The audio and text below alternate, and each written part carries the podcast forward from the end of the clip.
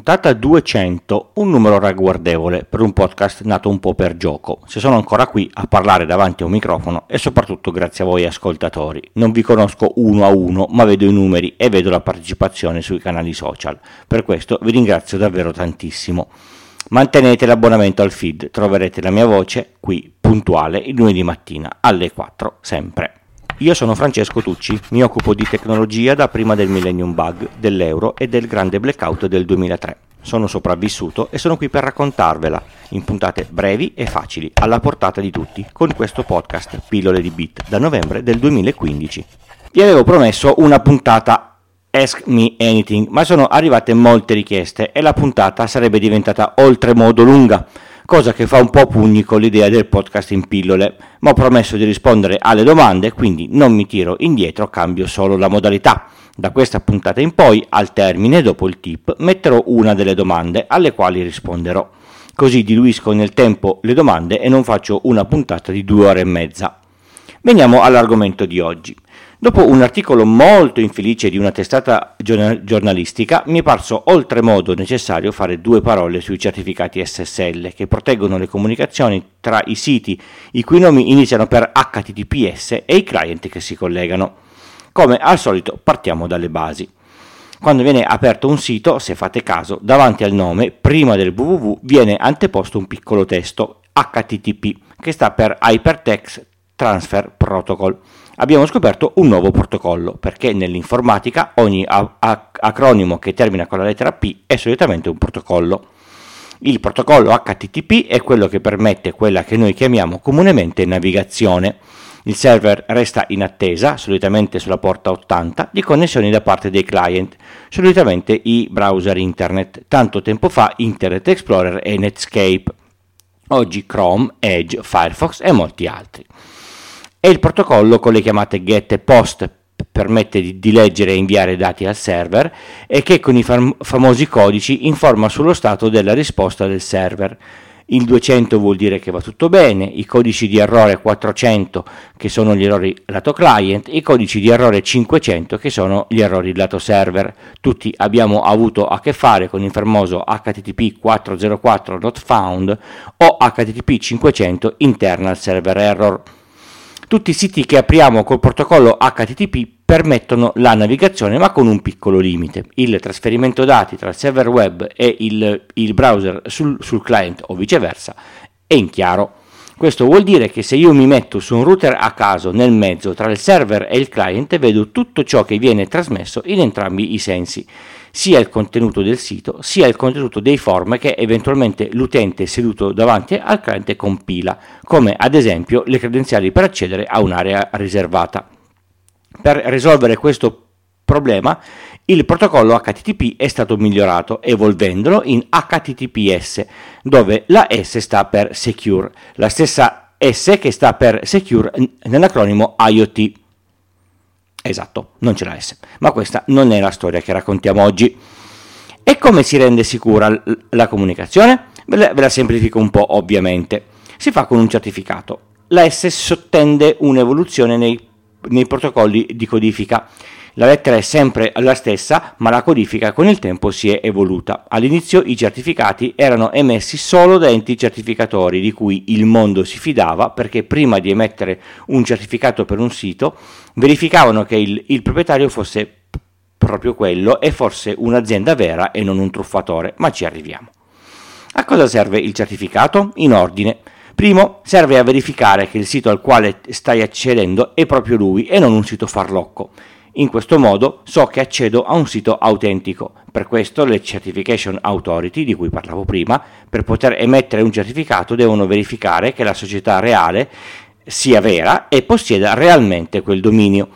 In più, visto che le società non sono eterne, i certificati hanno una scadenza e vanno rinnovati. Secondo, serve per generare le chiavi necessarie a crittografare il traffico che viene trasmesso tra client e server. In questo modo la persona che prima era seduta su uno dei router in mezzo può vedere che io sto andando sul sito della banca, ma non può vedere su che pagine vado e non riesce a vedere niente del traffico che sta passando tra me e il server della banca. Adesso viene la parte difficile. Come faccio a verificare che tutto questo stia avvenendo correttamente? Anzi, come fa un utente normale che solitamente già tanto si riesce a ricordare le credenziali di accesso a un det- det- determinato sito? Il controllo è un'operazione che fa il browser e lo fa tutte le volte che accediamo a un sito. Se il sito è in HTTP senza certificato, potrebbe comparire un avviso che dice attenzione, stai navigando su un sito che non è protetto. N- nulla di, di grave, si deve solo fare attenzione a quel che si scrive all'interno del sito. Sui siti senza HTTPS magari non si mette mai, mai, mai un numero di carta di, di, di credito se navigate su un sito HTTP di un catalogo online non è un problema che non ci sia il certificato, sia chiaro. Dovete solo sapere che è noto a chiunque che state sfogliando quel catalogo e che si vedono tutte le pagine che state sfogliando con il loro contenuto. Se il sito è in HTTPS e va tutto bene, c'è un lucchetto. Se fate clic sul lucchetto, il browser vi darà un po' di informazioni. Noterete due comportamenti diversi. L'informazione è che il certificato è stato rilasciato alla ragione sociale della banca, per esempio. Fate di nuovo clic sul, sul, certificato e compaiono tutte le informazioni della Certification Authority che ha rilasciato il certificato. Adesso aprite il sito del podcast che state ascoltando, c'è sempre il lucchetto, ma non c'è scritto che è rilasciato a nessuna ragione sociale, ma solo che il certificato è valido esiste una certification authority che si chiama Let's Encrypt che rilascia certificati validi per i, per i domini senza validare l'autenticità dell'azienda. Per pillole di bit non serve questa validazione, serve che il certificato sia valido e non scaduto. non sono né una banca né una società. In tutti questi casi il, il traffico è crittografato e potete stare tranquilli che nessuno potrà leggere quello che passa tra voi e il server. Adesso vediamo le difficoltà che potrebbero nascere. Qualcuno si dimentica di rinnovare il certificato, questo scade e il browser va in allarme perché c'è qualcosa che non va. L'errore è certificato scaduto. Questo vuol dire che il gestore del sito si è dimenticato di rinnovarlo. Ok, è un problema, il browser vi avvisa con un messaggio rosso a tutto schermo. Potete decidere di proseguire. Se, se proseguite col certificato scaduto, la comunicazione sarà comunque crittografata tra il vostro PC e il server. Se conoscete il gestore del sito, mandategli una mail e ricordategli di rinnovare il certificato. Un altro errore che potreste incontrare è Certification Authority Invalid. Qui abbiamo due casi. Il sito è un sito interno tipo di un'azienda che è in HTTPS con un certificato autoprodotto, nulla di particolarmente grave. Se è un sito che conoscete, lo usate abitualmente, è una procedura usata spesso dai siti aziendali per avere la crittografia ma senza sbattersi troppo per generare o comprare il, il, il, certificato. Lo si genera in autonomia sul server stesso e lo si applica. C'è l'errore ma lo si può ignorare. Solitamente questi siti non si aprono neanche con un nome ma direttamente con il loro indirizzo IP. Se questo invece succede su un sito pubblico al quale state accedendo dopo una ricerca su Google o, o peggio che usate abitualmente, fate molta attenzione. Se la certificazione Certification Authority non è valida, c'è qualcosa che non va ed è bene stare alla larga dal sito, che potrebbe essere pericoloso, magari uno di quei siti creati apposta per sembrare altri siti, ma con un, un, con un lavoro fatto male, se no avrebbero usato Let's Encrypt. Un altro errore al quale fare attenzione è quello dove il certificato per il sito Pippo, ma voi state aprendo il sito Paperino. Sul sito compare un errore del tipo Common Name Invalid. Se vi compare questa cosa fate attenzione e state alla larga. O chi ha fatto il sito ha fatto un errore grossolano, o qualcuno sta cercando di fare qualcosa di non proprio felice su, su questo sito. Lasciate perdere e andate da un'altra parte. L'ultimo errore che si può incontrare è quello di certificato revocato, che è diverso da certificato scaduto. Se la società Acme ha chiesto un certificato e lo ha ottenuto, questo sarà valido fino alla scadenza, lo abbiamo visto poco fa. Se succede qualcosa, la Certification Authority potrebbe anche annullare il certificato prima che questo scada. Se questo succede vuol dire che c'è qualcosa che non va. Anche in questo caso c'è da fare attenzione al sito che si sta vis- visitando. Ricordatevi sempre alcuni dettagli tecnici. Il certificato è installato sul server. Il browser fa tutti i controlli che servono prima di rendervi disponibile l'accesso al sito e se c'è qualcosa che non va vi avvisa. Ogni browser vi avvisa a modo suo. In caso di, di problemi particolarmente gravi col certificato sarà il browser a impedirvi di accedere al sito. Chrome, il browser di Google, si appoggia a liste di siti pericolosi. Questi sono indipendenti eh, dal certificato. Se state cercando di accedere a un sito che è noto per essere una truffa o un diffusore di virus, il browser stesso vi impedirà in ogni modo di accedere a questo sito. Visto che i certificati costano cari e visto che ormai avere un sito non in HTTPS è considerato un'onta da tutti i, i, vari browser che vi dicono che state eh, navigando su un sito non sicuro se accedete a un sito solo in HTTP, è nata una certification Authority che non certifica chi voi siate, ma fa sì che il certificato del sito sia valido per tutti i vari browser. Questa Certification Authority, come già detto, si chiama Let's Encrypt e rilascia certificati gratuiti a validi 90 giorni che vanno aggiornati ogni volta che scadono. Chi fa i server web sa come fare e programma la rigenerazione dei certificati in modo che non succeda mai che il sito resti scoperto. I siti che hanno questo tipo di, di certificato, ve lo ripeto, li, li, riconoscete perché facendo clic sul lucchetto non c'è scritto il rilasciato a nome della tal società. Diciamo che usare Let's Encrypt sui siti governativi istituzionali è una roba un po' da poveracci, ma succede come nell'articolo di cui vi parlavo a inizio puntata. Il sistema che autorinnova il certificato si è bloccato e lo ha fatto scadere.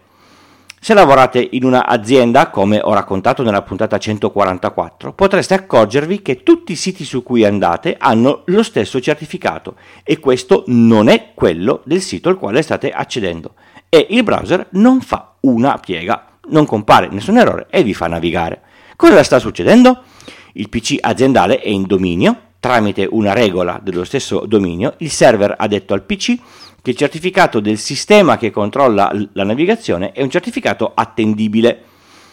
A questo punto il gioco è semplice. Voi andate sul sito della banca che ha il suo certificato. Il certificato del sito della banca viene preso dal sistema che controlla la navigazione, che fa finta di essere il cliente finale. Lo stesso sistema fornisce il suo certificato al PC che lo accetta come valido.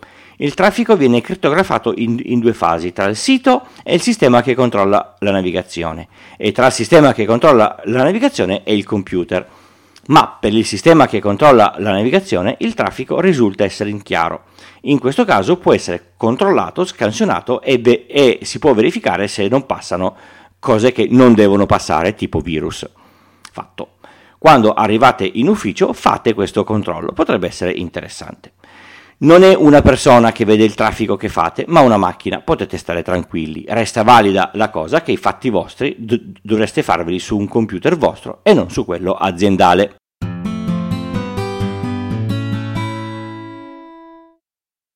Pillole di Bit è un podcast indipendente interamente scritto, prodotto e realizzato da Francesco Tucci con l'indispensabile supporto dell'hosting Third Eye e il software di montaggio audio producer di Alex Raccuglia. Lo potete ascoltare da tutte le piattaforme di podcast il lunedì o direttamente sul sito Pillole di Bit col punto prima dell'it. Sul sito trovate anche tutti i canali social per la discussione online e i modi per supportarmi. Il podcast non ha pubblicità. Per chi dona più di 5 euro e mi comunica l'indirizzo, gli spedisco gli adesivi. Un modo altrettanto bello di contribuire è parlare di questo podcast con amici, colleghi e parenti. Ascoltare podcast è facile per chiunque. Pillole di Bit è anche un piccolo network. Su extra.pillole di Bit col punto prima dell'it ci sono tutti gli altri podcast. Se vi serve una consulenza tecnica informatica fatturata su iltucci.com slash consulenza trovate tutte le informazioni.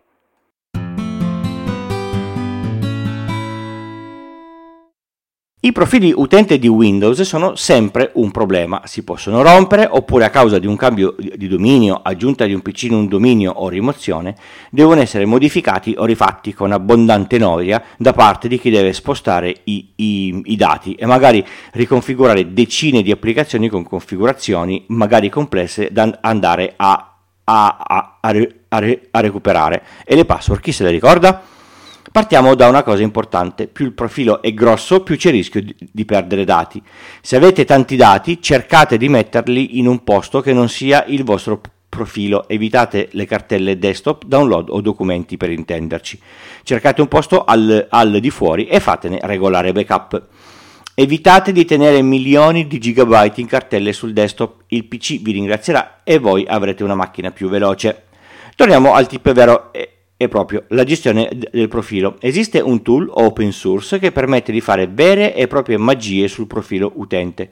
È, è destinato ai sistemisti, ma io ve lo consiglio da tenere lì nei vostri preferiti, anche per il PC del parente che ha qualche difficoltà. Si chiama Reprofiler e fa le magie con i profili utenti di Windows. Il link sta come al solito nelle note dell'episodio.